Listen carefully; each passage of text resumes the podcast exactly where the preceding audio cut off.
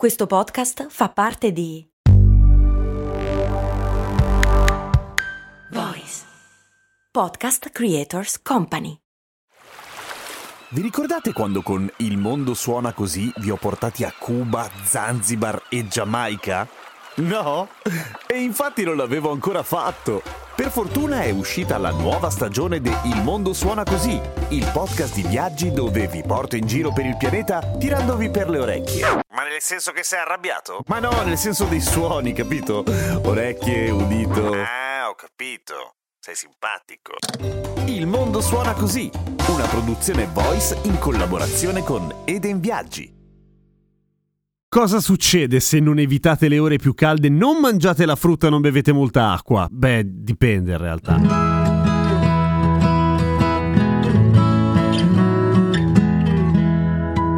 Però se avete una serie di sfighe o una serie di condizioni si realizzano o non siete particolarmente giovani o non siete particolarmente grandi, nel senso che siete degli infanti oppure delle persone anziane, rischiate il colpo di sole e il colpo di calore, che sono due cose diverse anche se sembrano simili e non è perché il colpo di sole è quella cosa che fate ai capelli per essere fabulous. Sono due condizioni ovviamente molto più diffuse in estate che in altre stagioni e che sono molto simili ma hanno una serie serie di differenze che adesso vediamo e partiamo dal meno stronzo, il colpo di sole, detto anche insolazione. Il colpo di sole è una specie di intossicazione da raggi solari, diciamo così, cioè se una persona sta molto molto tempo esposta al sole e per molto tempo intendiamo in realtà pochissimo perché il sole è molto forte, il suo corpo si riscalda molto rapidamente e quindi si deve sforzare moltissimo per mantenere una temperatura che gli permetta tipo di campare, ok? In più ovviamente ci sono sono una marea di raggi UVA e UVB che vi picchiano rintafazza e sulla capa e vi fanno molto molto male. Infatti uno dei sintomi del colpo di sole, fra i molti altri sintomi che adesso vediamo, è quello di avere un grandissimo mal di testa, sentire la testa pesante e addirittura il collo rigido. Questo perché ovviamente la quantità di raggi UVA e UVB che vi beccano sulla coccia hanno una serie di effetti anche sui vasi sanguigni che sono dentro. Fra i sintomi del colpo di sole ci sono, oltre il mal di testa, vertigini, nausea, debolezza, occhi rossi che vi bruciano, un grande desiderio di stare al fresco e al buio e possibilmente senza che qualcuno vi rompa i coglioni, fino ad arrivare allo stato confusionale, le convulsioni e il collasso proprio svenite e a quel punto evidentemente chi è intorno a voi si spera che chiami il 118 o chi per lui perché è proprio il caso che lo faccia. In più ovviamente siccome si tratta di essere rimasti troppo tempo sotto il sole con ogni probabilità avrete delle scottature, delle bruciature, delle bolle o anche l'eritema solare. Cosa si fa quando si prende il colpo di sole? Si sta al buio in un luogo fresco sperando che nessuno vi rompa i coglioni, per davvero, nel senso che al di là della rottura di scatole delle persone che parlano che non aiutano col mal di testa, questa ovviamente è la cosa meno importante, ma stare al fresco e possibilmente al buio aiuta. A questo punto, per quanto tardi, ormai non avete evitato le ore più calde, ma almeno cazzo bisogna bere molta acqua, ovviamente, e cercare in un secondo momento, perché non è la cosa più importante, ma non è nemmeno una cagata, curare le scottature. Come? Ci sono una marea di metodi, chiedete al vostro medico nel caso, ma ovviamente se si tratta di una vera e propria ustione si useranno le creme che si usano con le ustioni tendenzialmente. Il colpo di calore è il suo cugino stronzo, come dicevamo, cioè nel senso che ci assomiglia molto sia per cause che come sintomi, ma è purtroppo un altro paio di maniche, cioè se il colpo di sole mette il vostro corpo a dura prova per cercare di mantenere la temperatura, il colpo di calore è quando il vostro corpo dà proprio forfè e non ce la fa, nel senso che non riesce a disperdere in tempo il calore di troppo e quindi effettivamente inizia a aumentare la temperatura del vostro corpo, fino a quando, beh, diciamo che rimanere coscienti dopo i 41 gradi è abbastanza improbabile e rimanere vivo per più di mezz'ora superati i 41 gradi, anche quello è piuttosto difficile, porca vacca. E capite dov'è il problema? Il colpo di calore avviene più o meno nelle stesse condizioni dell'insolazione, con la differenza che o la temperatura è molto ma molto più alta o c'è un'afa pazzesca per cui non riuscite a sudare e come abbiamo visto tante volte sudare è uno dei metodi più efficienti che ha il nostro corpicino per abbassare e regolare la temperatura. Un altro caso tipico in cui avviene il colpo di calore è quando al calore circostante ambientale si somma quello prodotto dai vostri muscoli che come ben sapete ne producono un casino, tipo l'80% dell'energia spesa dai muscoli se ne va in calore per cui aumenta anche molto rapidamente e questo si chiama colpo di calore da sforzo è una delle tre maggiori cause di morte degli atleti oppure dei militari in addestramento, cioè vale a dire persone che hanno una forte motivazione a continuare a essere sotto sforzo o perché ci credete molto a quella vittoria o perché c'è uno stronzo che vi intima di continuare a pompare perché se no non siete abbastanza fichi. Il colpo di calore, insieme anche al colpo di sole, ma soprattutto il primo, era una condizione ben conosciuta sin dall'antichità perché se pensate a quanto fa schifo stare sotto il sole quando c'è afa e non riuscite a sudare, ecco provate a farlo con un'armatura addosso cercando di rimanere vivi o ammazzando chi vi vuole morti. Probabilmente è molto più brutto. Quali sono i sintomi del colpo di calore? Ovviamente un'ipotensione pazzesca, cioè vi si abbassa la pressione sanguigna ma proprio BAM! Perché il vostro corpo sta cercando di abbassare la temperatura vasodilatando come uno scoppiato e quindi è molto probabile che si perdano i sensi. Ma come minimo vi sentite uno straccio, molto molto deboli, avete vertigini, avete mal di testa, siete con ogni probabilità disidratati o giù di lì perché continuate a sudare, a sudare, a sudare senza ottenere risultati, non mancano la nausea e il vomito esattamente come il colpo di sole, avete dei crampi dovuti alla mancanza di sali minerali, probabilmente, che è un altro sintomo della disidratazione, siete disorientati, non capite più una minchia e potrebbe essere che abbiate degli edemi, ovvero dei visibili gonfiori alle caviglie e ai piedi. Come mai si muore per il colpo di calore? Perché iniziano a morire le cellule di base, cioè il vostro corpo inizia a morire pezzettino per pezzettino, le cellule esplodono, iniziano a crearsi coaguli di sangue nei reni, inizia a spegnersi il fegato, il cuore si incasina e uno dopo l'altro i vostri organi dicono ok, vaffanculo. Se volevi cuocere siamo cotti. Cosa si fa quando c'è qualcuno che ha un colpo di calore?